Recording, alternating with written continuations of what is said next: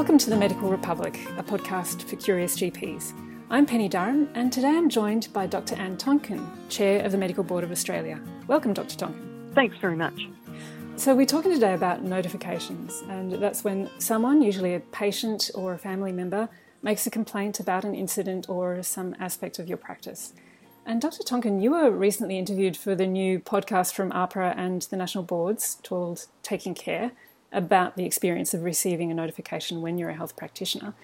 Now, I'm not a doctor, but I'm told, and I can well imagine that this would be one of the most stressful things that can happen during your career. I've even heard of doctors retiring early and leaving the profession. It seems to me like it would really cut to the heart of who you are. Um, is that too dramatic? Is that overstating it? No, I don't think it is. At the moment, I think that is how people feel. And as you know, I, because I, I mentioned it in that other podcast, I have had one myself, and mm. and I certainly felt pretty um, upset about it. I do want to try and get the message across, though, that there is not as much need to be as stressed as that as people think there is, and in fact, um, notifications are becoming more and more common more and more people are getting a notification. In fact, last year, about 7% of all doctors got a notification. So it's, it's not a rare event anymore. And I think we need somehow to dial the stress down a little bit. And that's um, that's actually very high, seven percent. Why do you think the number of notifications might be rising every year? I'd love to know the answer to that, but my theory is well, several. Um, certainly I don't think the quality of medical practice in Australia is declining at all. And I certainly don't think that 7% of practitioners each year are practicing suboptimally. I just that's just not what the answer is. I think the society is getting a little bit more focused on on consumer rights and so on, which is is good in a way, but does lead to uh, people expecting perfection at all times and being willing to complain if perfection doesn't eventuate. And I think it's we've made it in, inadvertently um, possibly a rod for our own backs by making it very easy to uh, submit a notification. It's an online process or a telephone process, and it can be done very easily. I think in the old days when a letter was required, perhaps people would get to the stage of writing the letter and then feel better having written it and not send it. I don't actually know. This is all mm. speculative, but um, I think that we're living in times where people complain more, and we've made it easy to do that by having an online process. So it's become easier to complain, and there also might be a bit of a generational cultural change that's happening. Um, I think that's right. Yes. Yeah.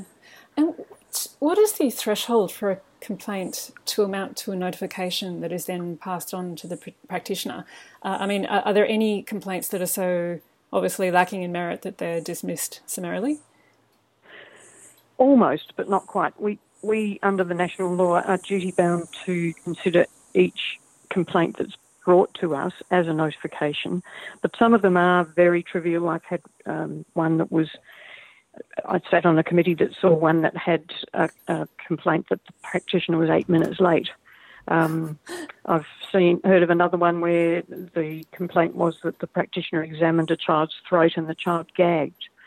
Um, those sorts of complaints, we are developing a system that will get them out of the system very, very quickly, and particularly we want to get those out of the system without bothering the practitioner until the end. But at the end, the practitioner would get a letter to say, We had a complaint, but it's uh, without merit and nothing's going to happen. So they don't have that period of being in limbo. If you get a letter saying you've got a notification and then you have to wait for a few weeks or months for a, um, a resolution of that, it, that's much more stressful than I think than if you get a letter saying, well, we had one, but it was baseless and it's gone. Exactly, that's what I would imagine would be the the worst part. Perhaps would be the you know three months of not sleeping very well because you've got this hanging over your head, even if you don't feel that you've yes. done something wrong. Um, that's right, and that's why we're very keen to to um, progress this system where we have um, a very quick turnaround of the of the very trivial ones. The AHPRA website has uh, some figures saying that more than seventy percent of notifications result in no further action taken. Um, that's a pretty strong majority there, and but uh, 23% result in either a caution or restrictions on practice, and less than 1% end up with a cancelled or suspended registration. Um, but then there are some numbers on how long the process tends to take, and I know these are just you know averages and arbitrary cutoffs, but um, 40% are closed within 90 days. That's still three months of anxiety for the practitioner, and then the other 60% take longer.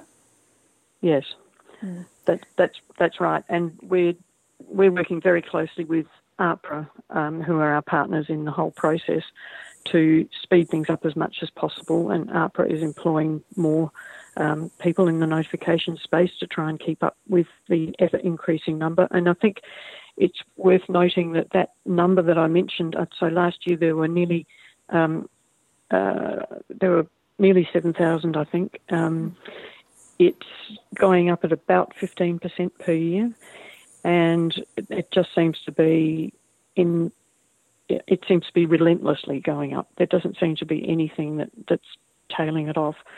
So we have to design systems that can cope with very large numbers and in, increasing numbers um, while being as efficient as possible and as fair as possible to the practitioner and keeping our primary focus always in mind, and that is protection of the public. So it, it's quite a juggling act, but we're trying very hard to come up with innovative ways of speeding things up in a safe way. Mm. So I guess it's the old saying that justice delayed is justice denied, and it does still seem punitive if the doctor has done nothing wrong in roughly 70% of cases. Well, I have to just correct you for a minute on that. It doesn't necessarily mean nothing was done wrongly if no further action is taken. And I think there are quite a number of cases where no further action is taken because the doctor has taken the action already. And these are the really um, reflective practitioners with a lot of insight who receive the notification and think to themselves, yeah, I didn't do that as well as I could have. And I'm going to fix it so that doesn't happen again. I'm going to get some training in, in um, communication, or I'm going to update myself on that treatment or something like that. Um, often the medical defence organisations have courses and help people out with that, that sort of education, and they'll um, send us a response saying, I've thought about it, this wasn't ideal, um, I've taken these steps to improve things, and I don't believe I'm a risk to the public going forward. And we would generally agree with that and take no further action. So that's why it's no further action. It doesn't mean no action at all necessarily. Having said that, I think probably the majority of NF, NFAs, as we call them, no further actions, um, are relatively trivial. So probably at least 50% of those. And I would, I would hazard a guess that the 40% that are, that are covered off within 90 days would include all of those very trivial ones. Hmm. Thanks for correcting me on that. That's quite an important distinction you, you draw there. And by the way, um, there's a whole podcast in that AHPRA series that, that is devoted to vexatious notifications for any listeners who want to hear more about those. Um, but just to look at it briefly from the other side, what's the process like for the person who makes the complaint? Yeah, that's a really interesting question because um, as pr- practitioners, we tend to think about it, you know, what it's like for the practitioner. But uh, we have some um, research going on where both practitioners and notifiers are being interviewed um, and giving us feedback on the process after they've been through it. And it's actually a very stressful process for notifiers as well. And they don't find it easy, and very frequently they don't think that it's fair when they get to the end and no further action is taken. Mm. So um, we have to walk a very a very fine line, recognising that our process is stressful for, for the pe- both the people involved. Mm-hmm. And of course, you know, AHPRA and the board's job is to protect the public and patient safety, and that's absolutely fine and necessary. But of course, doctors are human too. They do a stressful job. They can be vulnerable, and there are inherent risks in, in what they do. Can you tell me a bit about the help and support there is for practitioners who get a notification?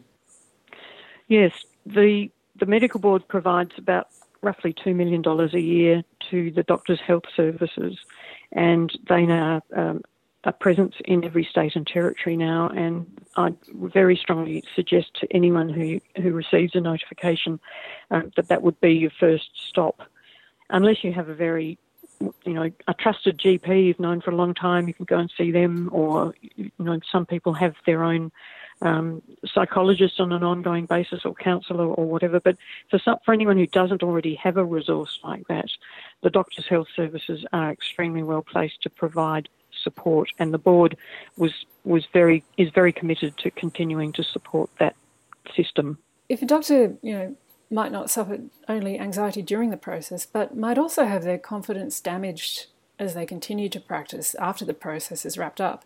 Um, you know, providing they're not in the worst category of notifications, in which case, obviously, a bit more self awareness would be a good thing. Um, but otherwise, you know, a doctor who is always second guessing themselves, surely that isn't um, optimal for patients or the health system either. No, there is a risk that that some doctors become defensive and over investigate people and over treat people. Um, I must say, when I had mine, I wasn't yet involved in medical regulation and I didn't react that way. I was fairly clear that what I'd done, um, the treatment that, that, I'd given was within the current guidelines at the time and that the notification was, was I guess, um, misconceived and didn't threaten my sense of having done the right thing. Um, I think that's one of the reasons that I want to try and, and turn down the, that level of stress and make this a more regarded as a more commonplace uh, event um, because most of them, for most of them, there is no reason for people to start second guessing their own capacity it's probably going to be take quite a change for people not to find this, uh, you know, punitive process. What's um, I know AHPRA and the boards are listening to doctors and getting them to speak out more about the experience. Uh, does do they have any ideas about how to protect the public without putting doctors through such a, a lengthy process? Um, are you staffing up at all to deal with the increased numbers? Yes, the, the notifications area of AHPRA, which uh, that's the the body that does all the all the work, and the board makes the decisions. Um, putting the papers in front of the board is a time-consuming process, and they are staffing up to to make that uh, happen more quickly. We're also just in the last um, year or so, we've been working on a system where we work like a triage nursing in, in an emergency department. Um, we have clinical advisors, so we have doctors employed by AHPRA who at the moment are looking at each new notification within 48 hours of it arriving and that giving us a, a rating of clinical risk. And the vast majority of them are very low clinical risk. Um, the very high ones then go to a committee early and go into investigation early and and uh, uh, sped through that process because there is a big risk. The very low ones, which are the as I said, the vast majority, we are trying to get those turned around very quickly to a committee and then out again, and then a letter off to the notifier and the practitioner within a few weeks. At this point, um, I'm not sure what the current numbers are on, on how quickly we're turning that around, but we're developing that process at the moment so that the first thing the practitioner knows about it is the letter saying it was there and it's gone. And I talked about that earlier, but if you can, if we can manage that for the very low level ones, then there isn't that limbo time. And mm. the stress appears to be in the limbo time. If there isn't a limbo time, then that will reduce the stress, I'm hoping. And we, we've made quite a, a, a big move towards that. We've got a national committee now that meets six times a week um, by video conference, and we're we're uh, turning around some of these very low level ones very quickly now. So I, I think people will start to see uh, that the process is going to speed up. And quite a number of people may find themselves getting a letter saying there was a notification, but it's gone, there was nothing in it.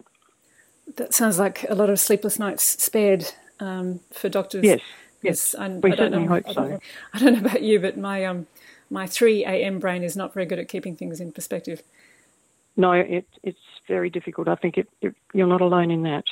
I'd love to get a message out to the public to say, you know, we only want to hear about things if there is a risk to the public going forward, not just because something bad happened to you. Yeah.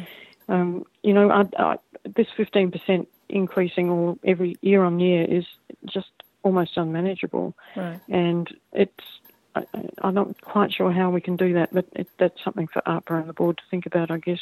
Mm. public, um, you know, education campaign to say, yes, we want to hear about doctors who you think pose a risk, risk to the public, but we don't want to know if they're eight minutes late.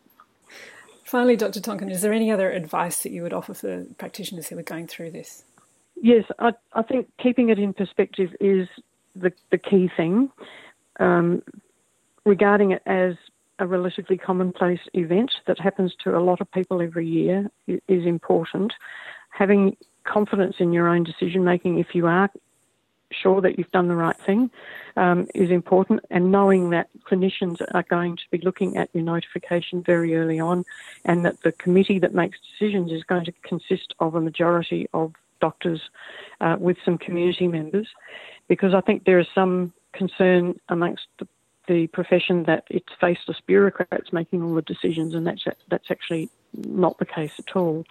I think keeping all of that in perspective, um, trusting the board to a degree to make sensible decisions, um, and particularly importantly, talking to someone about it, not keeping it bottled up, because the 3am brain, I think, hmm. thrives on on bottled up things. And if you've talked about it with somebody, you've laid it out in front of them, and they say to you, "Look, I really don't think you've got anything to worry about," um, you know that helps quite a bit. And that's why destigmatizing the, the, the existence of notifications, I think, is is really important, so that people are willing to talk about it. You know, you could go to your practice meeting um, if you have a regular practice meeting and say, you know, everybody goes around what's new, and you say, well, I've got this notification. What do you all think? Um, explain the case to them, and they'll probably all say, I don't think you've got anything to worry about. You've done the right thing there. And I think if we could get into um, a situation where people dealt with it in that way, rather than, oh, this is a catastrophe. This is, you know, going to be the end of my career when that's extremely unlikely. And the people who for whom that's true usually know what's happened and know that something really very bad has happened. You know, I think if we could get it in perspective and destigmatise it and people be willing to talk about it with their colleagues and, and with their health um, providers, that will go a long way towards making people feel less stressed. Great advice. Dr. Anne Tonkin, thanks very much for coming on the podcast. It's been really nice chatting with you. Thank you. My pleasure.